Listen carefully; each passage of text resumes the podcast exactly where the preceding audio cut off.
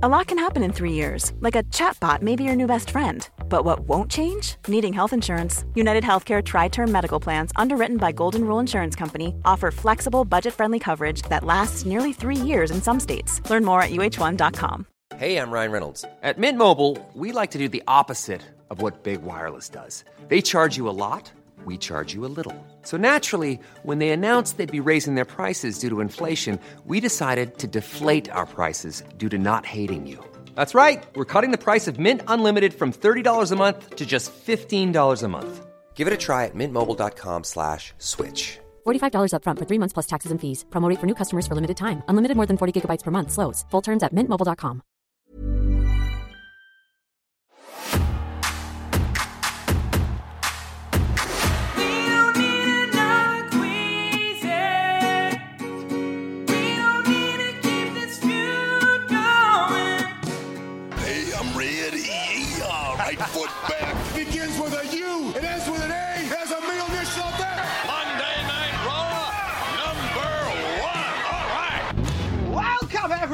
to the Cultaholic Classic Raw review as the other Cultaholic lads get geared up for a WWE pay-per-view set in your house. We are here via the Ica Pro Power DeLorean looking ahead another year until we get a WWF pay-per-view in your house. Oh, oh, oh God! Somebody's crossed the stream somewhere. Somebody's crossed the stream. And who be we? I be fake Geordie, radio presenter without portfolio, Tom Campbell. I am with the bear in the big blue bar cage, the head pen of Cultaholic.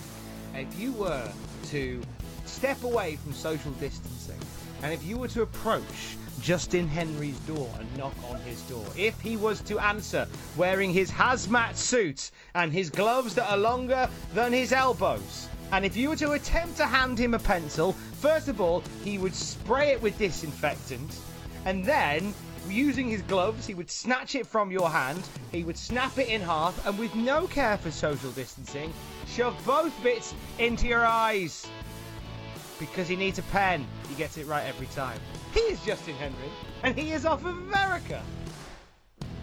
I like that in your reality I'm a homicidal maniac. I just think you're a bit of a sociopath. Well, it's, it's, it's, kind, of, it's kind of a gray area. Tell me I'm wrong. Well, it's not so much a sociopath as it is I'm pragmatic. I'm pragmatic with people's feelings. sometimes Well. they matter, sometimes they don't. Uh, how, It's all situational. how are you doing, my friend? I am doing well because I watched this show three days ago and and the stench has worn off since, so now I feel Oh, better. good. See, I watched it only this morning, so of time of recording. So uh, the this, the scent is fragrant to the point where I've been and had a shower before we started today, just so I could contemplate some of the nonsense that we see in front of our very eyes here. I don't know about you, mate, but I'm enjoying the retro feel of the NXT build for In Your House. NXT. Yeah, NXT Takeover in Your House is giving that a little bit of a nod. Because NXT still on. of course it's still on. Oh, I don't know. I watched one. I watched one show on Wednesdays. Uh, do you know, oh, You know, do you know what? show. Do you know what? I am never grading an AEW show again. Why is that, Tom? Never grading because because you lot are, you lot are aggressive. You lot are Aggressive. aggressive. I gave it a B overall. I get I Yeah, gave I gave it I gave the the the Stadium Stampede an A. And apparently, Mm-hmm. I, I'm the I'm, I'm basically Satan incarnate because I didn't give the whole show an A plus. Well, I mean, I would have gone higher than a B. I wouldn't have gone A plus, but I probably would have gone higher than B. See, But even still, you're even you're coming down on me. You're doing it. I a, you're doing it in a polite way. You're doing it a polite way. I've been called Well, I mean, all I- kinds of names. If if if this was if if I lived if I lived near Jacksonville, if I walked past Daily's place, I get egg and flowered this week. well, eggs are good, you know, as long as you you, you eat the whites. That's it. Bit of an NXT wrestler egg and flowered me. Oh, ban him. Ah, there you go. I get it. I get it. Your bias is showing. Uh, so the Romeo and Juliet of wrestling. Uh, Justin, an AEW guy, and Tom, an NXT guy by trade, uh, get together uh, on a weekend and we watch old episodes of Raw. We've been watching Monday Night Raw from the very, very beginning. We will watch it until uh, whichever one of us dies first. Uh, where and when are we this week for Raw, Justin Henry? Yes, we come together with to share malevolence in spite of our backgrounds. Exactly. We're like Ebony and Ivory. oh, can I be Ivory? She was um, she was an underrated diva. She she really was. Where and when are we this week, Justin Henry? Well, it is October the 10th, 1994. It is Columbus Day here in the U.S., which some deem not to be a real holiday. Um, this was taped two weeks earlier in Utica, New York, the home of um, certain expressions about steamed hams. Yes, it is indeed. Uh, this is where it all. This is where the journey begins. Uh, for such for such phrases, and uh, this is where we've been on Raw for a good couple of weeks now, and boy, can you tell! Yes, it's um. See, in this era, we tend to get at least one or two good matches per taping. Usually, you know, the main event opener, as has is custom for this time. But we've gotten three boring house show style matches. For first, we had was it Razor Tatanka, and it was Bulldog Neidhart, and this week we have Luger Bigelow. Now, on paper, that's this. It sounds like a pretty good TV taping, right? It does on paper. Until you realize that it, it, the first two matches were rest hold mania, or not attacking the injured limb mania, in case in the case of the Anvil last week. this match here, this may have been the worst match I've ever, I've ever seen Bam Bam Bigelow have. Oh, hey, let's wait. Let's let's hold fire until we get to it, which won't be too far away. But uh, we're gonna we're gonna roast this match. I have a funny feeling in my waters. But before we get into this week's episode of Raw, just a little around the houses of professional wrestling in this week. Thanks uh, to our friend, uh, one of my six I'm allowed to hang out with from Monday, Dave Meltzer of the Wrestling Observer. Uh, according to uh, this week's Observer, Vince McMahon was on a cable sports talk show in Chicago just a couple of days before this week's episode of Monday Night Raw. Jim Cornette. Uh, McMahon came off as a bitter as as bitter against Hulk Hogan, saying that Hogan had told him that he would never work against him and couldn't understand why his friend would go and work against him and work in a minor league. McMahon said that their split was because McMahon felt Hogan, like every wrestler, had a certain shelf life and it wears off. He wanted to use Hogan as his Babe Ruth and bring him back to the plate for one big show every now and then. But Hogan wanted things to continue as they had been uh, for years, with McMahon having to create larger than life heels for him to defeat constantly. McMahon said WCW wasn't competition, called them a minor annoyance. Uh, the host of the show said some wrestlers have said that McMahon is an SOB. But McMahon said, ah, who you calling an SOB? Uh, but McMahon said he was a pushover, but a stickler for performance. He's subject, yes, growth performance. Uh, the subject of steroids came up, talking of performance, uh, the enhancement of which came up, and McMahon claimed that the government had no cause to do what they did, but admitted it ruined what could have been for the WWF because nobody wants to do business with you if you're surrounded by controversy. What I love about this is whether you love him, whether you hate him, whether he is the, the, the god of wrestling, whether he is the Satan of wrestling, Vince McMahon will always be Vince McMahon. How nowadays he treats and it, and it, has come out in several reports how Vince McMahon treats the, the coronavirus as a nuisance that is blocking his vision. In the same way that being tried for steroid abuse has tainted his vision and it has ruined him. It ruined the business for him. It's another inconvenience. What do you make of, of uh, Vince McMahon's comments here? I want a Dark Side of the Ring episode for season three on just every McMahon media appearance between 1989 and 1995. Oh my god, that'd be incredible. I want the one where he knocks all the papers out of the guy's hand. Oh, that was Armen Keteyian in 2001, I believe. Gosh, that was his that was his tamer days. Oh, Hell, just the Bob Costas one from 2001 when the XFL was failing. And and if you, ever watch it, there's a little context. Bob Costas, the longtime respected announcer, sports announcer for um, NBC, loathed the XFL, loathed what wrestling had become at that point. You know, just this sleazy sideshow, basically. So when he interviewed Vince, he grilled him on every little thing with a smirk on his face because he knew Vince was thin-skinned and he knew he could get him to snap. Because it would destroy the league even further. And sure enough, Vince goes into promo mode, starts threatening Costas. Costas just sitting there with the biggest uh, crap eating grin you've ever seen on an interviewer ever. Because he got all he did was just poke the bear once, and he got everything he wanted. He just knows that he's just put down a bear trap, and he's just waiting for a bear to walk through it. And here comes the biggest bear of all that can't see it. It was just a it was just a magnet for the outcome the outcome he desired. Having said that, right in this particular Mm-hmm. interview, I don't disagree with Vince McMahon's idea for Hulk Hogan. Oh sure, the whole idea that he is they want him to be the Babe Ruth of wrestling, the guy that like they just pull out of the you know the the, the, the cupboard every so often to to pop a buy rate. I think having Hogan in this particular time during the new generation, having playing that kind of role, it certainly would have helped. I can think of a couple of people that could have possibly worked with Hogan. Whether Hogan would have worked with them is a different story but I like that, and it's just it's very in keeping with Hogan's uh, mentality at this point, where he's like, nope, just keep feeding me the baddies. well, still more matches than Savage was getting. Ex- Exactly, I think he's he, and and but then it sounds like Hogan would have gone the same way as Savage, just somebody who is a, a non-player on res- in the wrestling unless absolutely necessary. Uh, well, it's.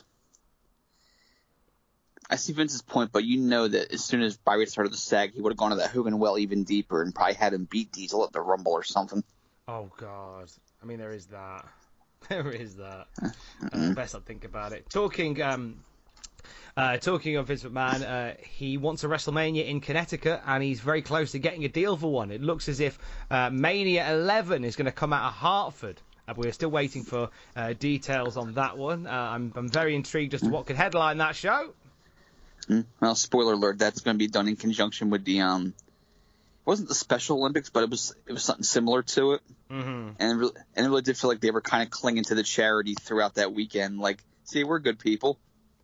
Yeah, that, I seem to remember from that one there was a it was very charity and celebrity heavy WrestleMania. Yeah, they had um. They had this one singing the national anthem. I, I can't remember if she if she was blind or or, or what was um what her um. Was, I'm pretty sure she was was it for? Uh, disability. blind. yeah, disability. Uh, what disability she had? I think I think she was blind, and and and the Tron video to the side of her like showed all the wrestlers hobnobbing with, with like Special Olympians and stuff like that, and it really felt like okay, it's it's good charity work, but you know you're promoting it, and it feels feels like you've tainted it a little bit. On the subject of Hulk Hogan claiming that he left because he wants to continue to beat up big lads and keep his dream alive, uh, it looks like he's getting his wish in WCW as John Tenta is confirmed as the first of the monster heels that Hogan is bringing in. Expect Tenta, according to Dave, who won't be called Earthquake, to do an angle on the 23rd of October pay-per-view after the steel cage match that Hogan is having. Hey, if you're gonna bring in a big guy, you could bring in worse. It's true. Tenta's a workhorse. Mm. Like Tenta, Tenta probably knows how to get a decent match out of Hogan, but you know, it's I just still find it funny how the the big plans for WCW is basically Hogan Earthquake, a major match from one of the last Summer Slams of the 80s. Or was it or the mm. early 90s? I can't remember which. Either way, it was a long was- time ago. Now's the point where I have to point out that I was there, 1990. You were there for for Hogan Earthquake. Yes, and as as some people in the Discord have pointed out, well, Justin sure brings this up a lot. Yes, I do. Were you one of the people that wrote in letters to Hogan to get well soon? I sure did. Yeah, you did. Yeah, you did. I, I got the I got the bracelet. Oh, I love that Hogan sent you a bracelet. or someone in, in um in the merchandise department, or whichever. Well, somebody sent it to you. That's the main thing. Uh, meanwhile, also in WCW, uh, Ric Flair has filed a sorry Rick Rude sorry um, Rick Rude has filed a six hundred thirty thousand dollar lawsuit against WCW stemming from his departure and his injury. The reason that Rude isn't going to the WWF is because he's collecting disability on his Lloyd's policy, and that also and also because of said lawsuits. Well, yeah, if if if, if you're collecting on Lloyd's of London, then you're not going to be wrestling elsewhere because that, would look really bad. For those who aren't aware, explain, give us like a cliff, a quick cliff note version of uh, of the of the Lloyd's of London thing from the '90s in the wrestling. I'm not really sure I can do it the best context, but I believe it was just something that a lot of wrestlers figured out that they could take out insurance policies and collect money while in retirement. Because I think Road Warrior Animal did it. I mean, there he was wrestling just a few years later. If it was something that expired or they realized, or they realized they could make more money wrestling because I know Curt Hennig had it, Rude had it, and and they were all either either wrestled again later or they um in Rude's case were trained to come back at, at the time of his death in 1999. So it was something that, that they were apparently uh, abusing a little bit. A lot of wrestlers took advantage of it. So when a wrestler retired due to an injury, uh, Lloyd's would pay out the insurance. And obviously, wrestling retirements don't really mean anything. So it would be a case. It would almost. It would basically somehow wrestlers in the mid to late 90s, in the early to mid 90s, turned a, a major bank insurance policy into holiday pay. Pretty much. Which is which is incredible. Uh, also, uh, away from. Uh, well, oh, go on, my friend. First, I, I, I, just want to say in relation to Rick Rude, for as much as we get on WWF and, and, at this point in time for bringing back the oldies like Bundy and Neidhart and Nikolai, they could have used Rude in '95. He's one of those guys that would have uh, certainly added something to the roster, so a little bit of flavour mm. to the roster. I do believe. Could have had him versus Diesel at SummerSlam instead of King Mabel, oh. but no. And that could have made that could have made Diesel a win over someone like a Rick Rude. Yeah, you know somebody who could actually have a good match. Mm, yeah, that would help as well. It would help. Uh, it looks like TBS is going to film four, count them, four Thunder in Paradise movies starting next year. Yes. also, also known as Night Boat, a crime-solving boat. I thought you'd be excited about this. Uh, they're going to air them after four Clash of Champion pay-per-views. Oh, it's, uh, I'm I'm just salivating thinking about it. um, also, in staying staying in WCW, um, where's it gone? Um, one of the biggest topics of controversy in the company right now is a feud between Mark Madden and Gene Okerlund on the hotline, which certain moments of which may have been a work, but decidedly isn't now. Okerlund, who was in charge of the hotline, attempted to get Mark Madden thrown off but has been unsuccessful since Madden has friends in high places with the initials EB.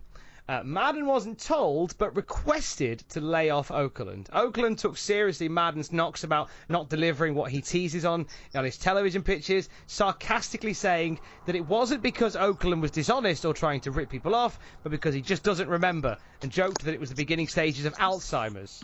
Uh, so these two have been having this embarrassing war over the hotline. Back and forth they go. Apparently, the directive didn't go both ways because Okerlund came back two days uh, later after this, after he'd been told, hey, look, ease off. Madden had been told to ease off Okerlund. Okerlund comes back and just, just tears Madden a new one uh, on the hotline. Uh, he knows what Eric Bischoff tells Madden, but after he gets off the phone with Madden, he tells me the truth, says Okerlund. Uh, this is just a, a, hilarious bit of embarrassment should you, should you tune into the hotline to hear Mark Madden and Gene Okerlund kicking off at one another. Something that would actually come to TV, if I remember correctly. Yes, which is um, I, I gotta say this is my first time ever hearing those details. So watching Madden and Okerlund feud in 2000 in WCW and have those awful matches it's like I never got the context to it, but you got to figure. I'll bet Vince Russo probably thought that everybody must have known about it because it was on the internet or something. Mm.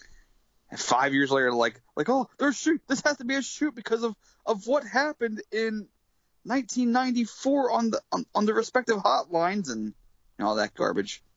It's so petty. It's so petty. Uh, later... Wait a second. Wait a second. Whoa, whoa, whoa. I, I, I have breaking news. Oh. There is a Thunder in Paradise video game that I did not know about. What? Why? Why was I not made aware of this? Why is this not a Twitch stream? Thunder in Paradise Interactive, 1995. Was this ever like? Re- was it released or did it escape? it is a digital video game. According to this, it doesn't really say what systems is this for? I'm, I'm on IMDb. Amazing. If, if Oh I can God, oh find God. it, if I can find it, there's a PC version that I can somehow find and acquire, we will do a live stream of it. We will do a Twitch stream. Oh, there- there's nothing PC about this. well, whilst you whilst you stand agog and aghast, having finally seen Love at Last. Uh, it's a CDI game. oh and my for- god! Of course it is. CDI is just a magnet for shite. and it's also for DOS. well, there we go. Well, that's it. I need a DOS emulator stat. It's the Leisure Suit Larry of um, wrestling games. Is Hogan? Is there images of Hogan in it? Yes. Brilliant. oh, this is good. This is exciting. Uh, two more bits of news, two more bits of noteworthy news to let you know about. Uh, All Japan Women, All Japan Women's show at the Egg Dome is just a month away. Uh, we now understand uh, that Alundra Blaze will face Bull Nakano for the WWF Women's title on that show. It's pretty exciting news for the women's division, WWF, having a, having a title defense in Japan. And that match is quite significant, as we'll soon find out. hmm And and I'm going to quote this verbatim from the Wrestling Observer because it did make me chuckle. Both Charles Wright, Papa Shango, and Ed Leslie, the guy without a name who's always with Hulk Hogan and Jimmy Hart, that is only Brutus Beefcake on indie shows, were married last week in Las Vegas. No, not to each other. Well, I mean, it would have been a hell of a Hall of Fame wedding. It would have been bigger than probably than Rollins and Becky whenever they choose to get married. Exactly. And with that in mind, John, The Beef Father. John, do with that information what you will. Eh, Ho train haircuts. Supply and demand. Um, which I mean, like, to, or the tag team, the tag team known as two things that you would really love whilst in isolation. I wish Papa Shango carried a giant knife so I could I call him the Butcher and the Blade. but no. Nice. And with that Wait, round, wait, wait, wait, wait. I got it. It's the Butcher and the Bunny Ranch. oh Christ! Still got it. The butcher of the drugs raid. Um, Continue. And with that in mind and in pocket, that is your round the houses for this week in wrestling. We now go to Justin Henry, who will talk us through this week's episode of Monday Night Raw from 1994. You may want to caffeinate yourself for this first match. Yeah, this is a this is a dog. You've been warned. So, we we start out cold with just Bigelow entering bef- before the intro. Somehow we get He's got his colder, which is even more impressive. He's got his entourage with him: Tatanka, DiBiase, and Nikolai, which is it's, not it's not quite like the actual entourage because like sure DiBiase could be Ari Gold, but after that it, it kind of skews lower. and, and Vince desperately tries to tie us into the holiday by, holiday by going a Columbus Day parade. sure, Vince, whatever. okay, so it's so it's Luger versus Bigelow, and I kind of had decent hopes for this match. So, uh, Savage quotes, I think he might, it's Columbus Day. And Savage says the following phrase, one if by land, two if by sea, because he's quoting Columbus, or Longfellow, who actually said the damn quote. and Vince gives him such a look here. Such a look. hmm The end is near. The end is near. Oh no. And Savage also informs us, Lex Luger, he would never sell out. Let's remember that. Let's pop a pin in that, shall we? Just gonna pop a little pin in that there. We'll uh, we'll come back to this later. So the match begins with Luger in the corner, but Tatanka and Nikolai won't leave the ring, and they help Bigelow corner Luger, as though they're gonna have a brawl out, out in front of Arnold's diner or something. And Vince is all like, Vince is aghast that the heels would do dastardly things. Imagine such a horrible thing. Vince actually he ruins a little bit of this where he talks about like whether uh, just before they go to break they say, "Will Lex Luger come out on his own, or will he have some friends with him?" It's like, well, when you see where this match goes, part of you is like, why did Vince even plant that idea? Well, Tom, that would be an exciting development. and the match at this point have been like watching flies. but anyway, so t- so to that point, Vince is probably figuring, well, if we go to commercial, everyone's gonna turn football on and they won't come back. So we have to plan a seed that something slay might happen. Like, hey, um, there might be uh, drug sniffing dogs out loose in the building. Who knows? cut, cut. Make sure you're here when we come back. Hulk Hogan might return. I don't know. We will be back. Anything could happen. Well, and something did happen, but it, it isn't in the context of anything. Nothing doesn't count as something. So now Lex Luger, for the for the previous 14 months, was built into the de facto Hogan. I mean, he was dismantled many times along the way, but he's supposed to be this powerful American hero. And this is how the match starts out. Bigelow hits a routine shoulder block. Down goes Luger, like a shot. More wrestling. Bigelow, Bayman gets another shoulder block. Down goes Luger. Luger looks weak. Even, wor- even worse that- than that, Luger looks like the heel. Yeah, like, he, like like he's just some hapless foe that can't keep up with Bam Bam. He, Bigelow's just dominating.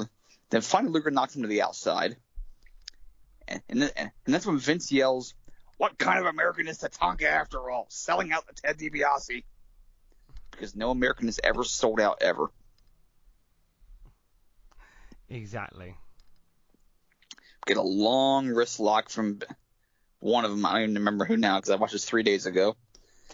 I actually wrote seven Z's in a row for the first time ever in the history of taking notes for this show. That's how bored I was watching this match. The issue with this was Luger didn't wrestle like a face. It was like they had some notes on the match, mm. and somebody just for jollies had swapped the names round as to who does what. so like you have Bigelow with these dominating shoulder blocks at the start, and then Luger, Christ on a bike, just grabbing and pulling on the arm like it's some like it's some weird fetish.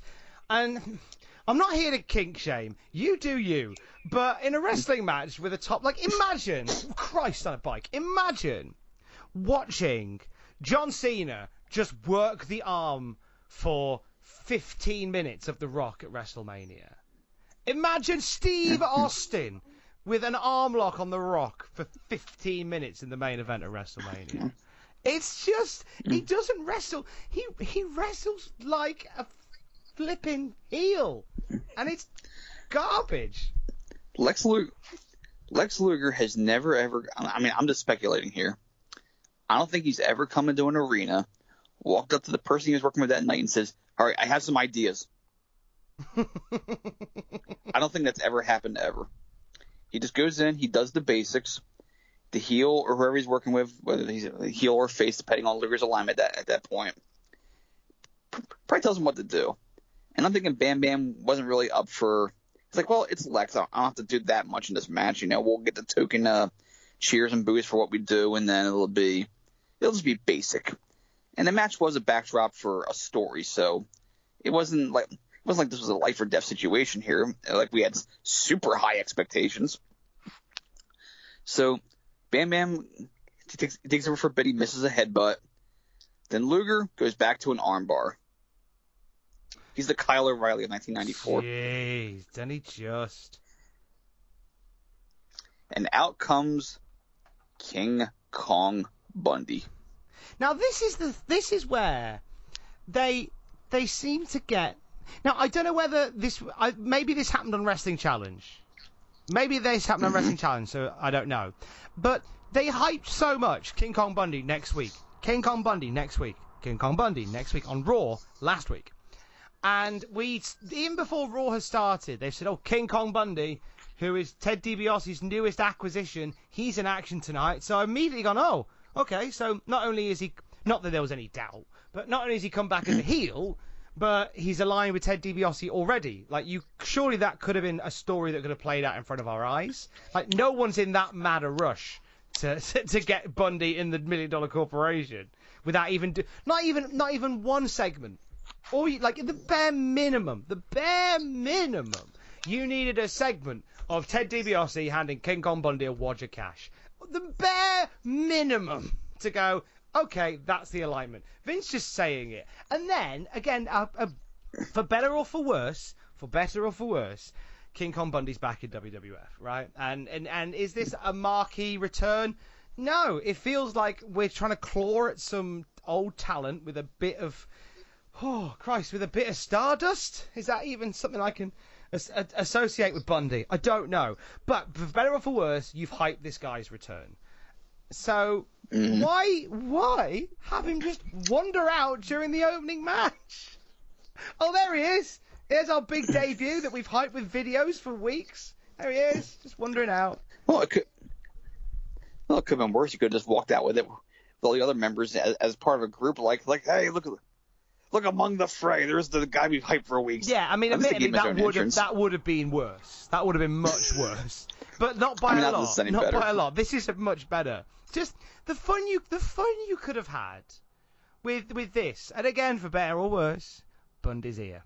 So why not have why not do it so his first appearance is I don't know he tips the ring up, he picks up the ring. You could rig it to make it look like that. He, you know, his first appear his first appearance is he he just bolts to the ring and destroys Lex Luger. Okay, he saunters to the ring.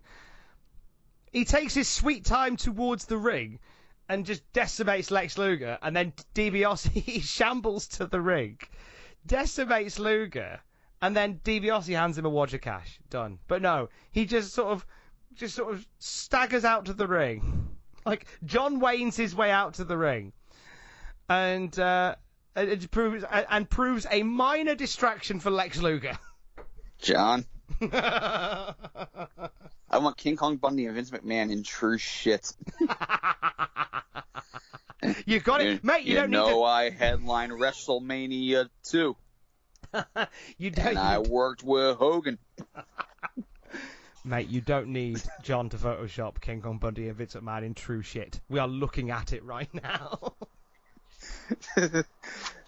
So after Bundy comes out, we get the combination of Adam Bomb and Mabel, also known as also known as Men on a Fishing. I'm so glad you said that because I saw your tweet this week and that made me smile. So I've even put a note in my things to say, Justin called Adam Bomb, and Mabel men on a fishing. I, I was so proud of myself. It's great. It's great. But they, they wander out, and they, so therefore, Vin, what Vince said is true. Oh yeah, he has got some support. There they are. They're here to help. The top face, the top faces in the company. Your, your top mid card. At one point, Luger had allies like Sting and the Steiner brothers and Brian Pillman, guys like that in WCW that would help him out against the, the, the evil Four Horsemen. Now he's got Adam Bomb and Mabel. So he's gone from the four horsemen to the three donkey wranglers, basically. Pretty much. it's just a, a it's just a Christ. What a, this this whole ringside. This sums up this sums up this era for me. Like a this is like Vince McMahon just went to a charity shop and just dug into the bargain bin of wrestlers. Right, who we got? Uh, Luger, Bigelow. That's good. Bigelow's in there. Luger's in there. That's good. DiBiase. Oh, it's a bit old. Brush it off. It should still be fine. Uh, Tatanka. Yeah, yeah, that'll do all right. Bundy. Oh God, I mean, might have to wash it, but there you go. That'll be fine. Uh, oh, there's some there's some some other ones here. Adam Bomb. Don't know who that is. Uh, Mabel. Uh, I think I've heard of him. Yeah, we'll get him as well. Uh, just what are you gonna do? Uh, Faction Wars. Uh, just just hit just hit shuffle and see where they land. it's just it is just It's- bollocks. It's like a reverse intervention. yeah. That's a good And- shout. And just to dial up the, cer- the serialometer here, Bigelow hits this front drop kick. that was barely even, it was like, it was a half drop kick, half Hurricane Ron at temper. he clicked his, his insteps on the sides of Luger's ears and then fell onto his own back. I think he was hoping to return not- to Kansas.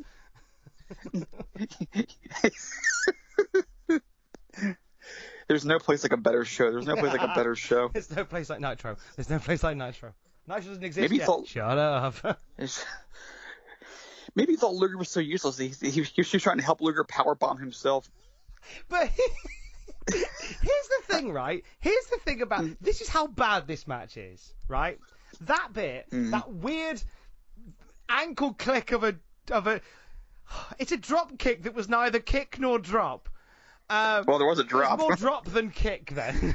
Yes. but this, but this, this match is so bad, they replay that. Because it's a highlight. They go, let's see that again. Somebody, somebody moved faster than two, two, two square miles a year. Let's, let's show that again. Look at the action here. The match is so bad. Nikolai tells people in the front row, "Ah, go home," while flicking his wrist all dismissively. Apparently, three of them took him up on it. All right, we're off. That was the best part of this match so far. Oh God! No, there was that, and there was. If you look on the front row on the hard camera, as Lex Luger is trying to start this something that vaguely resembles a, a babyface comeback. Uh, there's a granny smiling in the front row as her son, as her grandson brings her a drink. but the crowd are going wild at the same time. So, hello, piped in cheers. How are you doing today? Yeah, so the, the heat machine working overtime here on Columbus Day is getting holiday pay. Jesus Christ! Yeah, you're gonna get time and a half, aren't you, for the for the heat machine? Christ, the fans look bored and tired. I've written here. We got Bigelow whiffing on a knee lift, but Luger tumbles anyway because he's just going through the motions at this point. Christ. Luger, Luger makes the second comeback of this dreadful match. Bigelow Bigelow slams it into a Tatanka on the apron. He loses to the roll up. Now, I, I gotta say, the crowd actually did cheer big time for us. There, there, there was noticeable motion from the crowd, but the heat machine just sucked the life out of it. It could have been a good pop, but no, we had to rely on artificial sweetening. They just didn't trust it. They didn't trust them at all. And I wrote, well, they, they shouldn't have, but the pop was, was, was probably good. I wrote, that sucked. And, and I had a big one with the tongue. I have dissension, which I did after the match. So, it's like, so Bundy arrives, Tatanka turns heel six weeks ago, and now they look weak and then they argue. We're off to a great start for this group. I I'm just fascinated by the uh, by the the wormhole created in this match where both everything and nothing happens. It's just, It's true. I mean, everything it's supposed to be- it's supposed to be this dominant faction. It's, But no, they- It's such a such a wishy-washy group. Ted, I don't think Ted's as rich as he says he is. I think I think Ted's been bullshitting us all these years. Ted Ted's Ted's playing the big oh I've got all this money game. Look at these great wrestlers I've bought. What Nikolai Volkov, Tatanka, and King Kong Bundy. This is the equivalent of that of that family member that that has a. And this is I'm trying. I'm, I, I, this is the equivalent of a family member that has um, I'm trying to think what would be a, a good American version of this. Um, that has, I can't think of one, but in the UK, has a Marks and Spencer bag for life. Or a Waitrose bag for life, yet goes to shop at Aldi. Where they're just, I bet he does that. I bet Ted does that. Because he's trying to give off this impression, oh, look how rich I am. I've bought these great wrestlers. Mate, they are crap. You bought them. They're two for the price of one. You bought them on the cheap, and you're pretending they're good. They're crap, mate. You see through this crap group you've got. The only one with any any real value, and and that is a stretch, is Bigelow. And Bigelow's great, but he's and he's the one with any major value, and he looks like he's about to bugger off out of the group. And then next to that is IRS, and he hasn't even turned up. No, he's he's, he's busy. He's uh he's raising a demon and a um, a motivational speaker. It's very true, actually. Yes. is. It's um DiBiase would be doing a good job if he was booking every indie show in New Jersey between 1996 and 1998. Because that is 'Cause he your, has the that is right- your cast of characters, isn't it? Yes, it is. Plus, plus Ace Darling and Ramblin' Rich Myers and Steve Corino. If he's doing that, he's doing great. That is a hell of that is a that is a killer's row. That is. I tell you what, I would spend up to four dollars on a ticket for that. I'd go as high as 15. What? I've been to those shows. I, I've met Bundy when I was like 15. Let me tell you something. I know I used to laugh at Jim Ross for doing the whole, you know, like you gotta see Big Show in person to appreciate how big he is, and like, okay, Jim, we get it. there is no words to describe how large King Kong Bundy actually is, or was. We didn't need words because he was climbing a tower last time we saw him. he was climbing the Empire yeah. State Building, swatting swatting planes. I was hoping they'd find some sort of way to to keep him that big. Was, that'd be kind of funny, wouldn't it? Brilliant. Like cinematic matches in '94. Yeah. or, or what you do is you kind of go to a props department for a theatre company and you get them to make you a big leg. A big King Kong Bundy leg and a boot attached to it. So therefore, you never see him, but you just have this boot controlled by from the ceiling. So on the hard cam, you just see the big boot of King Kong Bundy. It's the Monty Python foot coming down. Yes. John. John, get your Terry Gilliam on. Thank you, mate. King Kong Bundy search for the Holy Grail. what is your name? King Kong Bundy. What is your quest to return to wrestling? What is your favorite color? Blue. Okay, off you go. they try to eject him. It doesn't work because he's too heavy. Mom deserves the best, and there's no better place to shop for Mother's Day than Whole Foods Market. They're your destination for unbeatable savings, from premium gifts to show-stopping flowers and irresistible desserts. Start by saving 33% with Prime on all body care and candles. Then get a 15-stem bunch of tulips for just $9.99 each with Prime. Round out Mom's menu with festive rosé, irresistible berry chantilly cake, and more special treats. Come celebrate Mother's Day at Whole Foods Market. Here's a cool fact a crocodile can't stick out its tongue. Another cool fact you can get short term health insurance for a month or just under a year in some states. United Healthcare short term insurance plans are designed for people who are between jobs, coming off their parents' plan, or turning a side hustle into a full time gig. Underwritten by Golden Rule Insurance Company, they offer flexible, budget friendly coverage with access to a nationwide network of doctors and hospitals. Get more cool facts about United Healthcare short term plans at uh1.com. Since 2013, Bombas has donated over 100 million socks, underwear, and t shirts to those facing homelessness. If we counted those on air, this ad would last over 1,157 days. But if we counted the time it takes to make a donation possible, it would take just a few clicks. Because every time you make a purchase, Bombas donates an item to someone who needs it.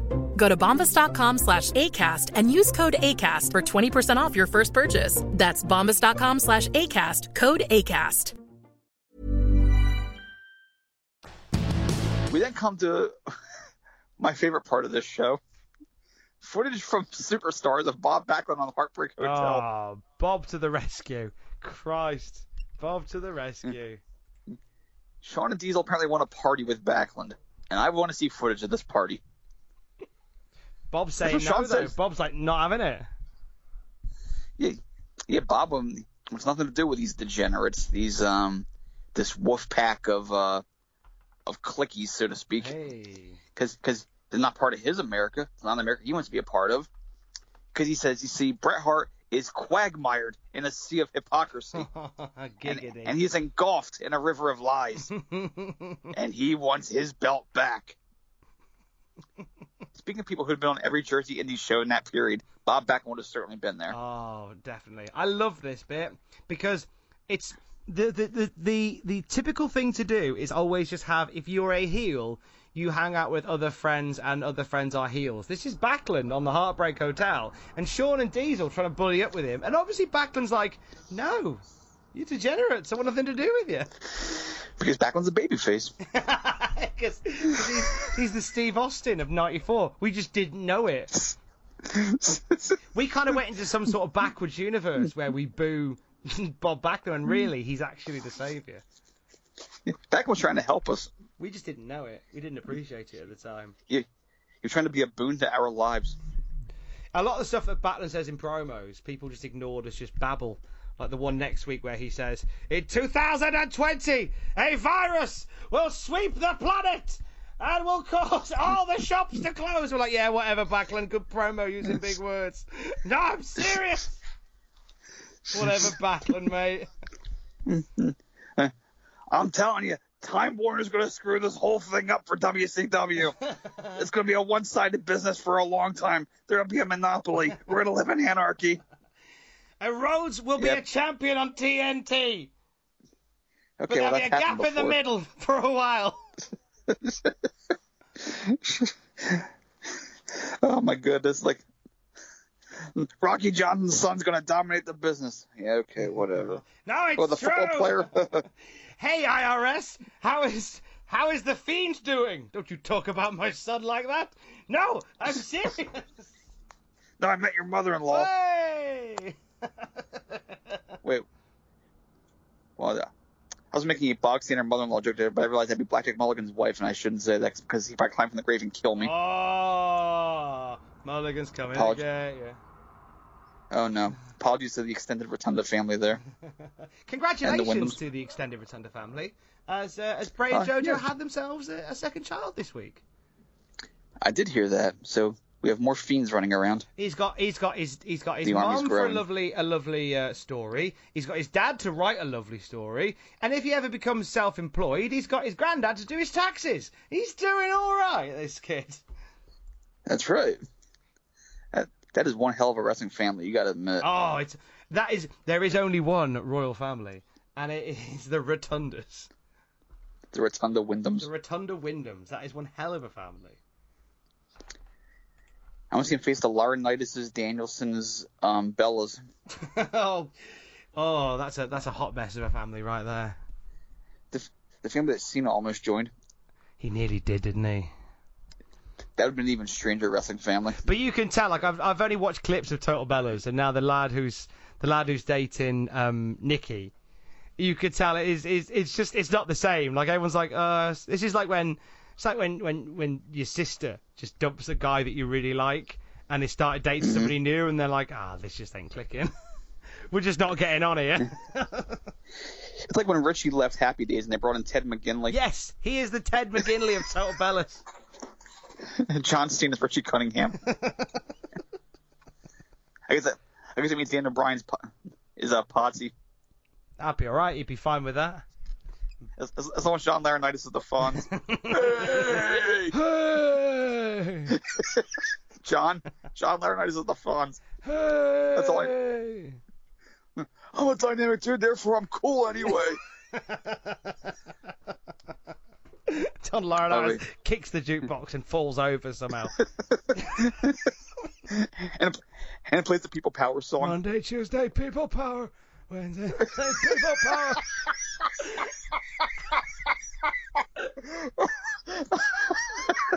I was not expecting that. Now I'm lightheaded. All right. Sp- speaking of great singing, our next match is Mabel versus Reno Riggins. Oh Christ!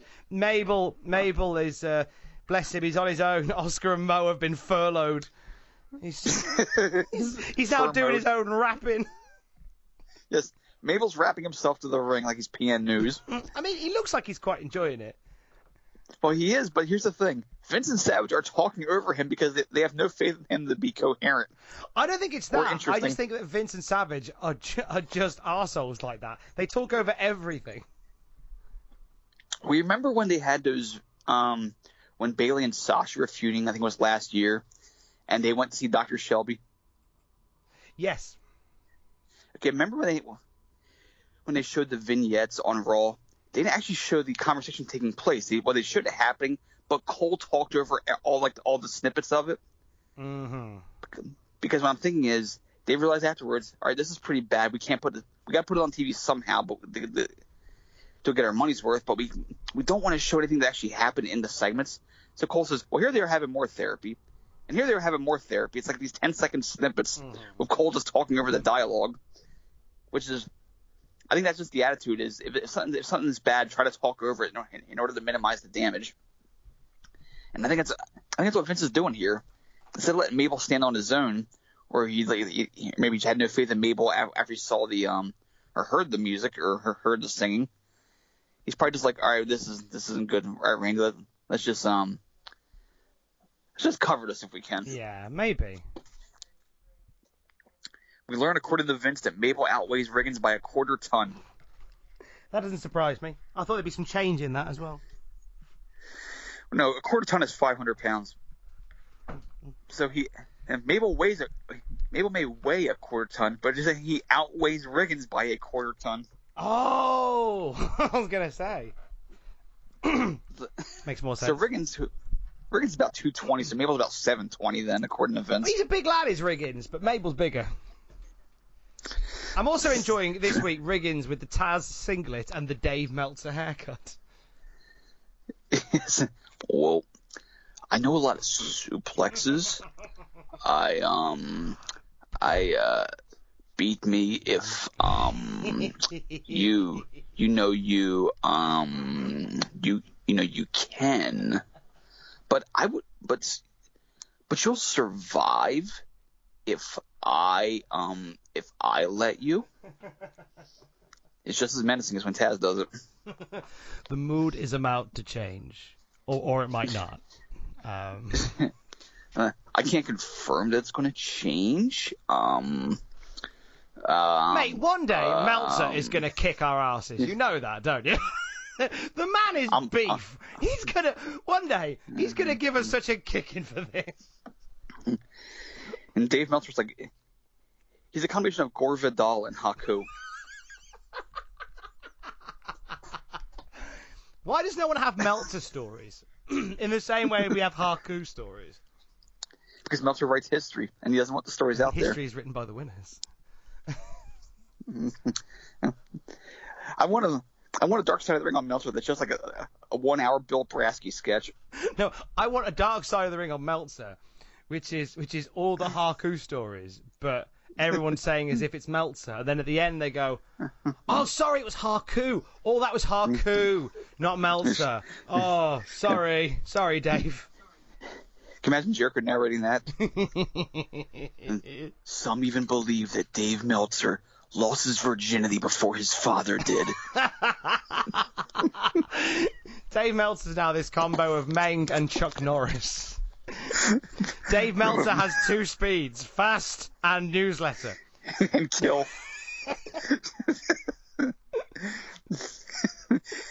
Dave Meltzer once took down a Russian spy plane with a super soaker. so during this match with Mabel and Reno Riggins, Vince compares Riggins to Washington Redskins running back of the 80s, John Riggins.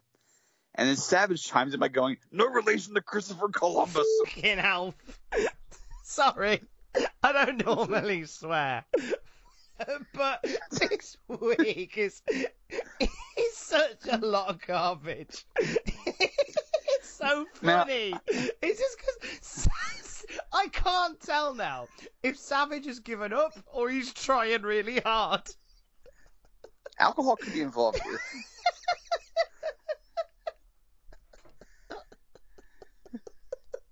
Like Columbus, what are you on about?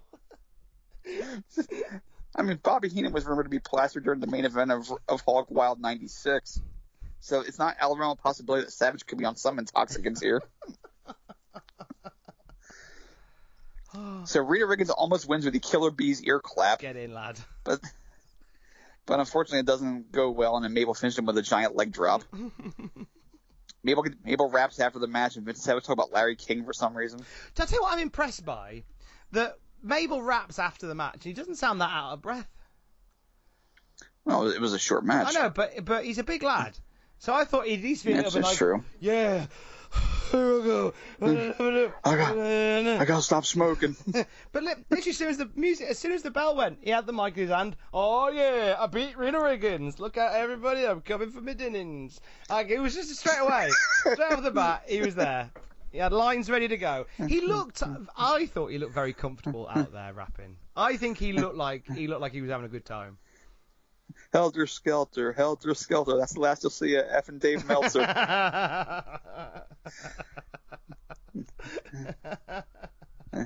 hey, everybody, come to a rave. I'm gonna beat up Shagger Dave. so we, we get footage of Randy Savage doing some charity at the uh, Cooley's Anemia Foundation parade. He's with New York News personality Rosanna Scotto. Just basic footage, just you know, here's Savage being a good guy. He yeah. it- during the match, he talks about this as well, where he was with Suzanne Lucci from All My Children, and Mm-hmm. the way that he was, I wasn't I wasn't 100 percent listening to what he was saying when he was talking, but it did sound very much like it did sound very much like Randy Savage was saying that he was waving at the children and it was helping their sickness. Like as if he had magical waving powers that cured illness. Well, his, his commentary cures all all that ails you. Certainly cures my boredom. it just it just replaces it with confusion though. It keeps you paying attention. Because what is he going to say next? And Christopher Columbus. What? No, re- no relation to him. It's Memorial Day. yes, Savage, we know. Well done. Would you like a biscuit? Yes. Okay, have a biscuit. Just eat that for a bit. Randy sa- Randy Randy Savage is Barney Gumble on a whacking day. snakes, snakes everywhere.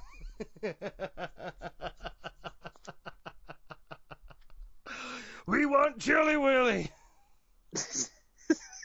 So the so the hype for next week with the dun dun dun dun is Jarrett and Doink. Now, Yep, now this is this is something else because how how completely to cock are WWF's priorities here?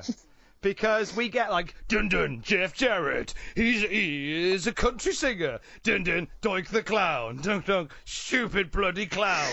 Dun dun tomorrow they'll clash. Dun dun. Hey, that'll be a thing. Oh, by the way, on the Action Zone. Owen Hart versus Bret Hart for the WWF title. Just gonna quietly throw that in there. Anyway, back to the ring. There's John Crystal. Like, your priorities are so wrong. Well, you gotta understand, Tom, that this show here is going up against a football game, which has no chance of succeeding because Monday Night Football is a big cultural phenomenon in the U.S. Mm-hmm. That was the it was it was a big deal. The Action Zone is going up against pregame shows for football, so they have a shot at winning those, and that's their competitor. They're throwing everything at the wall because they can beat the chatty bits for football. And they still couldn't. they still couldn't. Yeah, because time, time you gotta realize here in America, football Sunday is a sacred day. Mm-hmm. It's it's the last day before you get back to work or school. You just you chill out all day. All all your errands and chores and all that stuff is done on Saturday. Everything you got to do because Sunday is the day you just settle in with your salty snacks and your drink of choice, and you just watch football. Very romantic version of Cheer it. for your team. You watch. Yeah, you you cheer for your team. You watch games that you, that you feel neutral about. You just relax. That's and it, it, it's it's tradition in this country. And Vince's competition is the is Mike Ditka and Deion Sanders, according to that parody, and Greg Gumbel, which it's he's thinking like, well, if we could just beat them, then we're then we're doing good because it's only competition if Vince thinks he can beat you. it's true. Yeah. So Owen Hart versus John Crystal. And here we do learn that yes, Owen facing Bret for the title on the Action Zone debut in two weeks. I should I should know here that Savage is very raspy.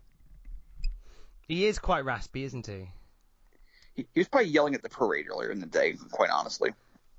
He got quite excited about watching uh, the parade. Well, I mean, being in the parade, you know, just yelling at all the kids, like, hey, uh, ooh, yeah, like, uh, but uh, like several hundred ooh yeahs in the course of a morning probably would kill your voice. It's true. It's true. So go back very briefly um, before we get into Owen Hart and John Crystal. Owen versus Mm-hmm. Bret. So this is on the debut episode of the Action Zone. So this is a brand new Yes. C show from the WWF. That they are really Mm-hmm. heavy loading. They, they this is again this is WWF being very true to form. Like they have a history of C shows with white hot starts. They do. Certainly. First episode of Sunday Night Heat, The Rock and Owen Hart versus Kane and Mankind. Knowing what the heat, knowing what Heat becomes, that's a hell of a main event. Uh, Yes. The first episode of the rebooted WWE Superstars. When they obviously now it's just like a oh here's some here's some lads having some fights, very throwaway show, no coverage of it whatsoever. Uh, April sixteenth, two thousand nine, when they rebooted Superstars, featured The Undertaker versus Matt Hardy Yep. and Cody Rhodes versus Shane McMahon. Wow, the uh, top stars of two different promotions. Exactly, I love it. And obviously now main event is seen as like the uh, the, the the the doldrums of both rosters. If you're on main event, something's gone terribly wrong. The first time when they when they brought back WWE main event in its most recent incarnation, the main event. I know this oh, you know this one? Go on. Yeah. CM Punk versus Sheamus, champion versus champion. the champion. reigning WWE champ versus the reigning world champ on WWE main event. And now it was like, like the other day, the only reason we mentioned main event the other day was, oh my god, Ricochet is wrestling on the main event. What has happened to the world? so compare it from that to to that.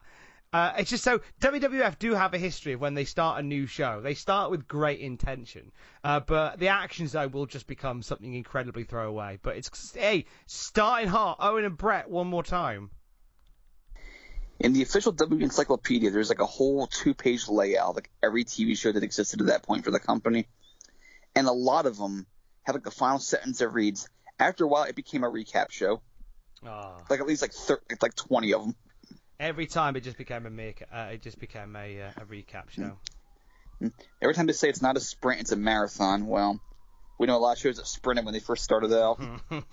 they they was bolted out of the out of the blocks when they started out.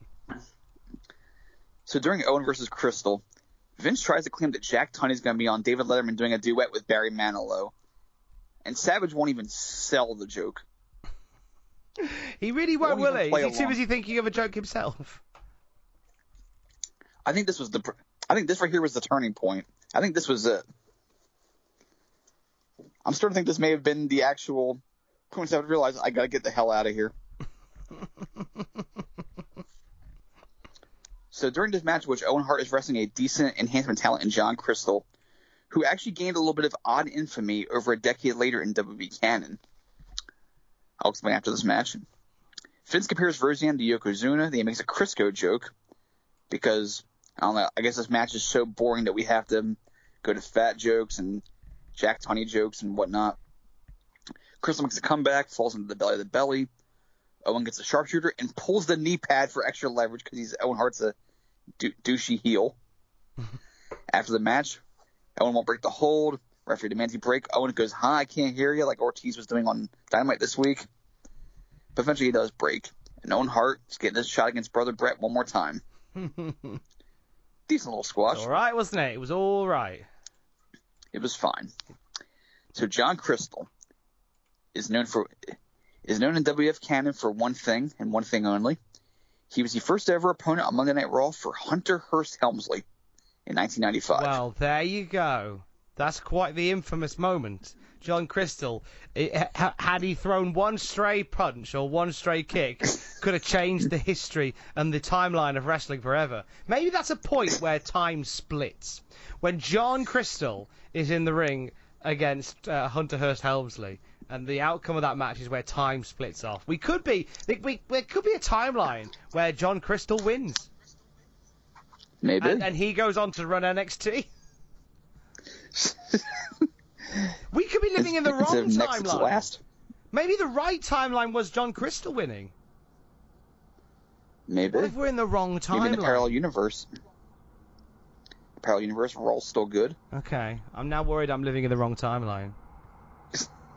Well, what was funny about that match with Crystal and Helmsley was that on WF 24 W 24 7, remember that service? I certainly do.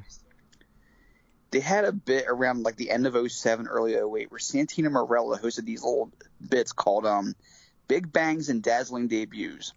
It was a first Raw match for various superstars: Austin, Foley, Hunter. You get, you get the idea. And they had this match with Crystal and, and Hunter. And in Santino's introduction of the match, he says he, he thinks he, he thinks on John Crystal, who's who, whose stardom should be coming along any day now. and, and, and, and people, because people are kind of naive and read too far into things.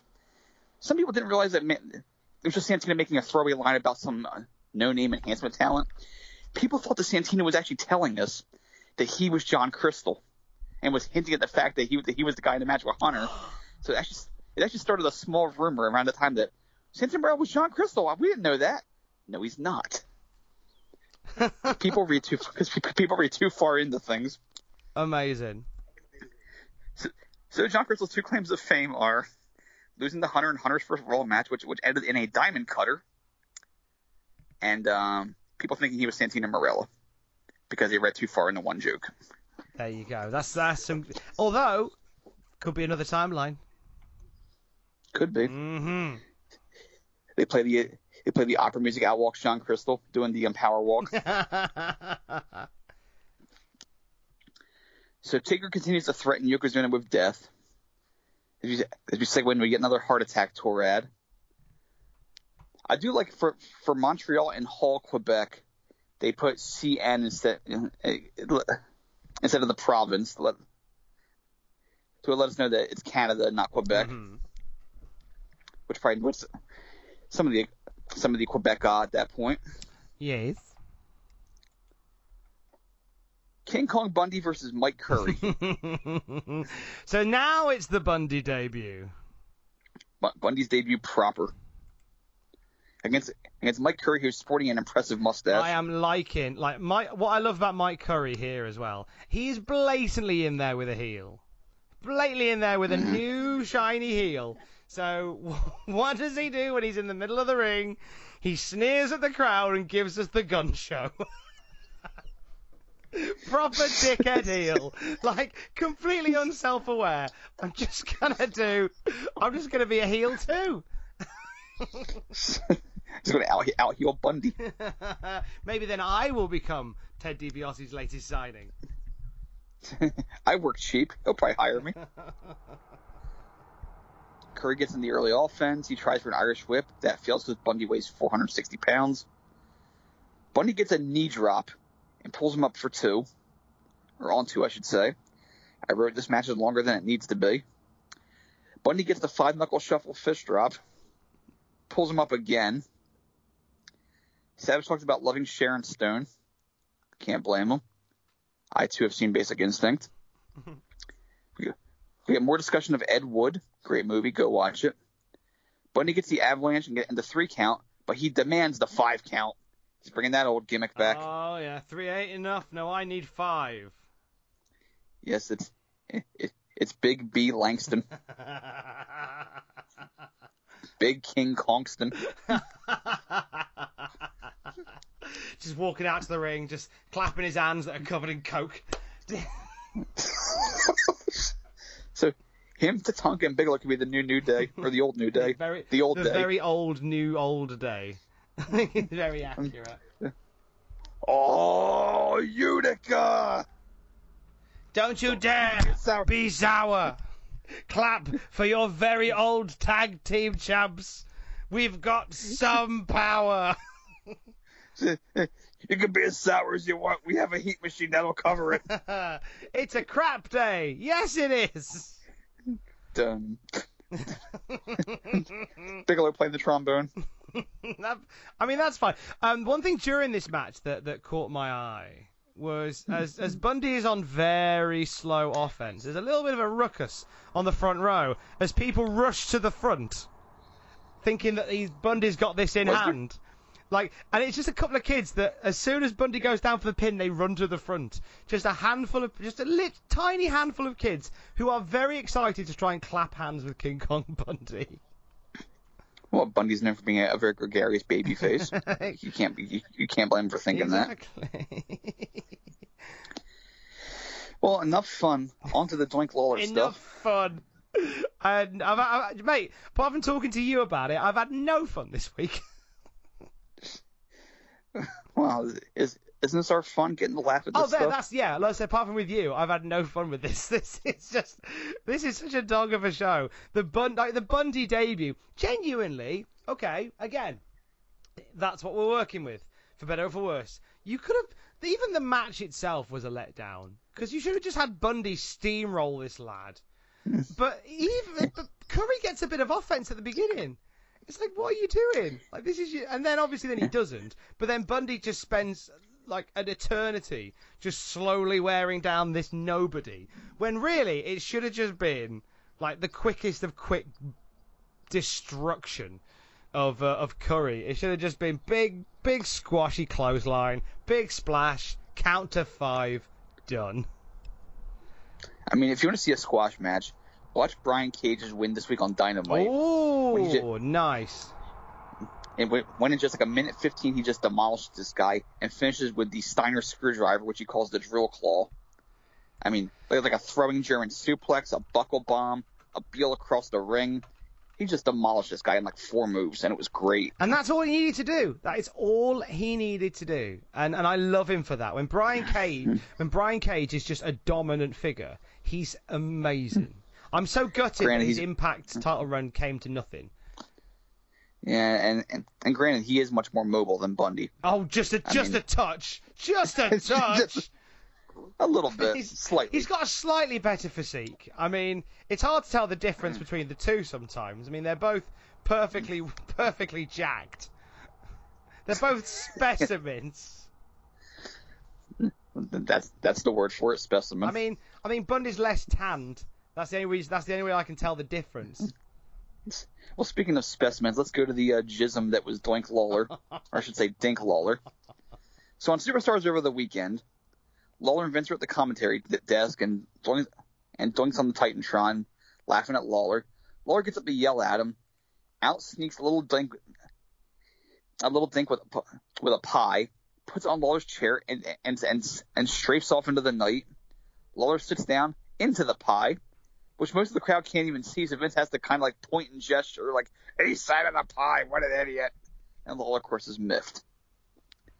Lawler's had enough of this midget business. I actually wrote my notes here, "Nyuk, nyuk, nyuk," to express my annoyance. It is although, all the fun, isn't it?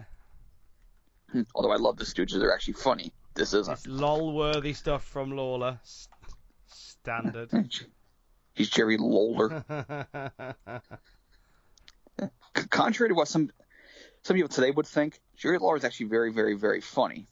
It's just he, he's he was sometimes given crap to work with. Yeah, I mean, he did everything he could with the stuff that he was given, but it didn't Mm-hmm. mean the stuff he was given was was salvageable. You know, and it's like No, what we're about to begin with Jerry Lawler and Doink the Clown is is isn't salvageable. Oh, wait till we get to this next bit. So Jerry Lawler has King's Court, which is sometimes entertaining depending on who his guest is and what happens on it. And Savage makes a joke about how he thinks Lawler can bend down low, which I'm I'm taking at face value as, as what I think he meant by it. So Lawler's had enough of these dink shenanigans. So he's he's come up with a um a counter to dink. I'm hoping it's like a mace on a stick, but it's not. It's actually it's actually Queasy. Queasy, for those of you who don't know, is veteran mini wrestler Little Louie, who who has who has on many occasions worked has worked with Dink, who is better known at one time as Tiger Jackson. They were like regular opponents. So Queasy comes out. He's dressed like a little Jerry Lawler. Except he has a mustache and he's about three foot, three feet tall. I wrote, "Can't imagine why business is down." Queasy cut your basic heel promo, which is which is at least more energetic than than anything Luger did on tonight's show. The best part of this segment is that people are literally seen headed to the exits in the background. Because because this is this is like the the tail end of a long night of taping, isn't it? So they're done. Well, that's part of they're it. done. This was the alright, I've seen enough moment. They've stands all they can stands and they can't stand no more. They they missed a good football game for this. This is uh, this this is only and the saddest part is this is literally the beginning. We've only just begun, to quote the Carpenters. Yes, I'm. I'm just going to spoil something right now. Um, Doink counters with another mini, then Lawler counters with another mini. So Doink finds another one, and then Lawler finds another one, and now we have these mini armies waiting to go to war with one another, and it's not as exciting as I just made it You sound. made it sound really good. I mean, I mean, yeah, it's like this is this is far from Sweet Tooth. This is this, this is not this is not not as fun as like Twisted Metal. This is this is just bad. But yes, but we have more minis coming. We have more minis coming. This is Because- this is um this is the yeah as I say this is very much the start of something horrible. They are multiplying the joke, which isn't even funny in the first place. But only one person finds it funny, and he may be sitting at ringside. Absolutely. I mean, this is um this is a big outing for little Louis because um he he's a he's a bit of a he's a bit of a legend of 20 years, and it's a shame that like he's tied up in all of this. So we, he has been a part of WWF several times. Little Louis, uh, recruited by the Beverly Brothers. Uh, he was he was uh, teaming up with the Bushwhackers. Sorry, uh, he, he, it was the Beverly Brothers Bushwhackers feud. He got amongst it with. Uh, he also uh, worked in the WWF in 1982. He used to team with his brother Little Beaver as a as a as a midget tag team. Uh, he worked in. That's his brother, yeah, really? Yeah, apparently so. Uh, wow. He's done stuff for the NWA, the World Wrestling Council, and um, he was actually in 2017 at Joey Janela's Spring Break. He did. He did the first ever Cluster F match in 2017. Uh, he eliminated himself after he bit Vader Scott on the arse. Well, that's it's a hell of a thing to have on the resume. And if you ever if you ever find actually. that you're uh, at a wrestling show and on the card is Vinny Senzo, congratulations, you're about to watch Queasy in action at a wrestling show because that's the name he's been most recently using. Oh wow. So still doing his thing. So he's still. Well, that's that's good to hear. Hopefully he's doing well. We we do get a kind of a funny bit end where Lawler, who has even though he even though he's obt- hired Queasy to be his second for this, still disdains midget wrestlers. So he he, he intentionally overshoots a high five for him anyway. like high five, and he overshoots him by about three feet. Yeah, that old joke. But I mean, it's funny when you realize that, that this is supposed to be his friend, and Lawler still can't help himself. So we get the Action Zone ad, and we get it. You know, football people talk, talk, talk on the pregame shows, and still does better ratings than anything Vince puts on. The new Head Shrinkers versus Corey Student and I believe it's JS Storm. JS Storm, according to the network, yes. Now, I can't I've, I've forgotten which, because I didn't write them down. Um, there was one lad in this match who was wearing some delightful attire, which was uh, red tights, a black top, with a white t-shirt or a grey t-shirt underneath it. That was Corey that Student. was Corey. So I can't help but get the vibe that he turned up, put the gear on, and somebody took a look at him and went, "You've got a terrible body. Put the shirt on." it's uh, it is a look. It's but it's actually the same look that Kama would wear when he joined the Million Dollar Corporation. It is, isn't it? Oh God. Which, which I don't understand because why would you cover up Charles Wright's upper body? He's he's a big dude. For whatever reason, they felt like that was the right thing to do, but we'll deal with that when we get to it. So I don't know if you caught this, but Vince had a little sly remark at the start of the match when he said that Sione maybe the, is possibly more barbaric than all the family oh, members. Oh, I didn't hear that. That's cute. Uh, he, he, he's possibly very powerful and deals a lot of pain. Nice.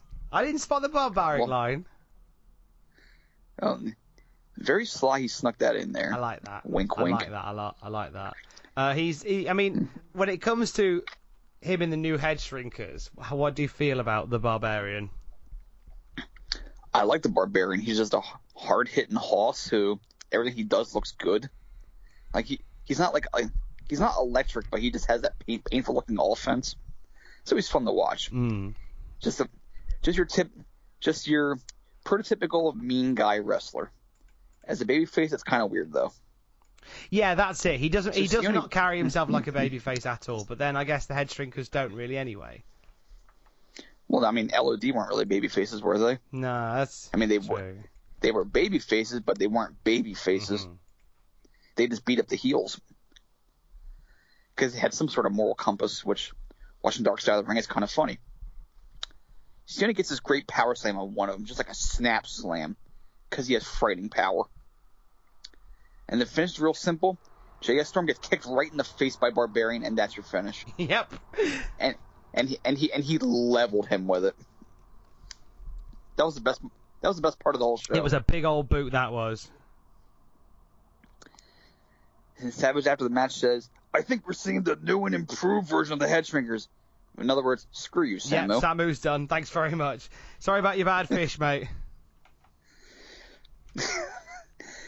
so we have a vignette here of Razor going to confessional. Razor Ramon goes to confessional. That should be interesting. Jesus was real. Christ, how long you got? He's gonna be in there a while. We get a moment where he took. Well, the gist of this is that he beat up a guy for breaking his toothpick. Yeah, that's the worst thing that Skull has ever done. The father asks, "Who do you think you are, Razor Ramon?" We get the little sly smile from Razor at the end. How do you feel about this one, Tom? Do you know what? It was a natural conclusion to the to the weirdly religious WWF commercials.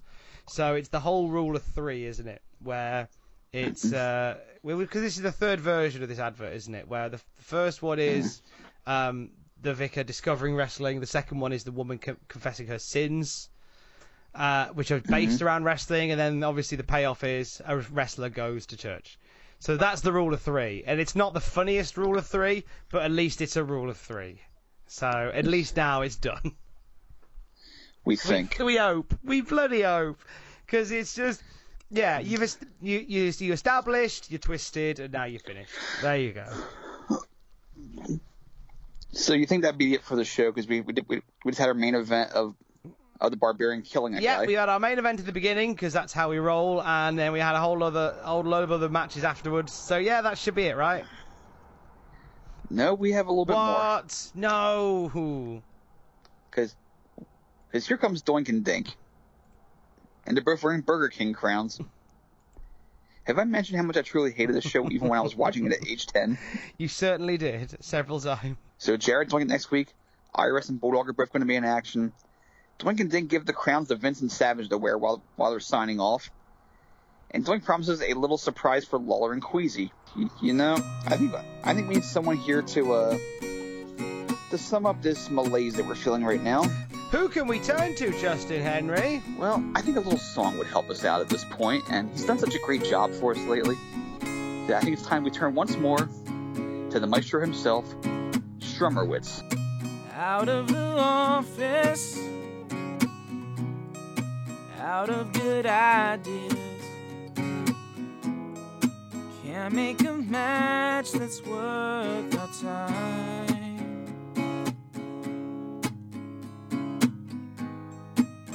Are the viewers, the new generation. We are the ones that watch the line. And I wonder why Vince forces jokes on us all. Giving us all his worst, and yet the numbers fall. We don't need another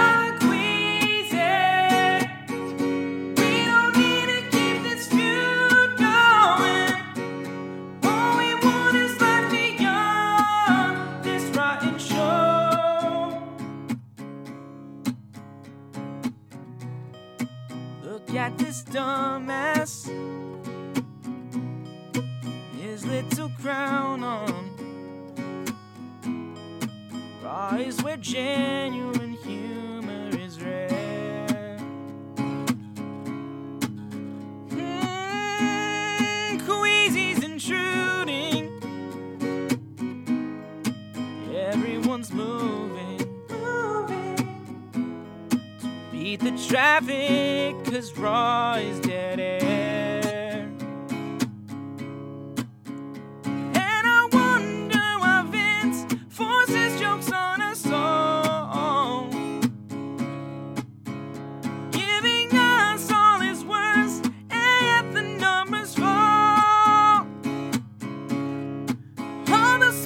Say we don't need another Queasy. We don't need to keep this feud going. All we want is life beyond this rotten show.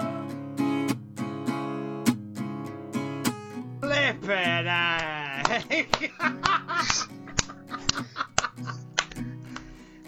That was better than the show we've watched. Admittedly, I had a low bar to clear, but Strummerwitz, over the moon. Absolutely. Do you know what? I'm this podcast by the time it reaches episode 100, it, it's just going to be a weekly rock opera, isn't it? We could have Repo Man the Genetic Opera, couldn't we? I'm pretty sure we could. I'm pretty sure we could. Uh, thank you uh, to S Zuma on to S Zuma 4 on Twitter. If you want to follow Strumowitz and show him some love, you can do just that. What an absolute belter! What a legend! And I don't think we can top that I don't think we can top that at No. all. That is exactly where we should end things for this week. He is at JRH Writing on Twitter. I am at Tom Campbell on Twitter. Together, we are at Cultaholic on Twitter. Don't forget to join us. We're not doing quiz. Love you, bye.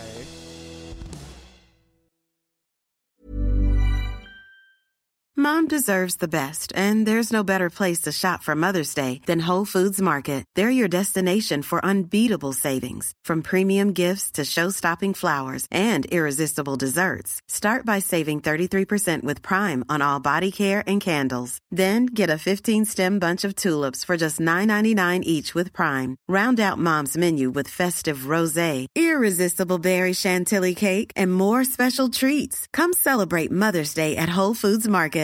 Even when we're on a budget, we still deserve nice things. Quince is a place to scoop up stunning high-end goods for 50 to 80% less than similar brands. They have buttery soft cashmere sweaters starting at $50, luxurious Italian leather bags, and so much more. Plus, Quince only works with factories that use safe, ethical, and responsible manufacturing. Get the high-end goods you'll love without the high price tag with Quince. Go to quince.com slash style for free shipping and 365-day returns. For all the wrestling headlines in just 10 minutes, search Cultaholic Wrestling News on Apple, Spotify, or wherever you get your podcasts from.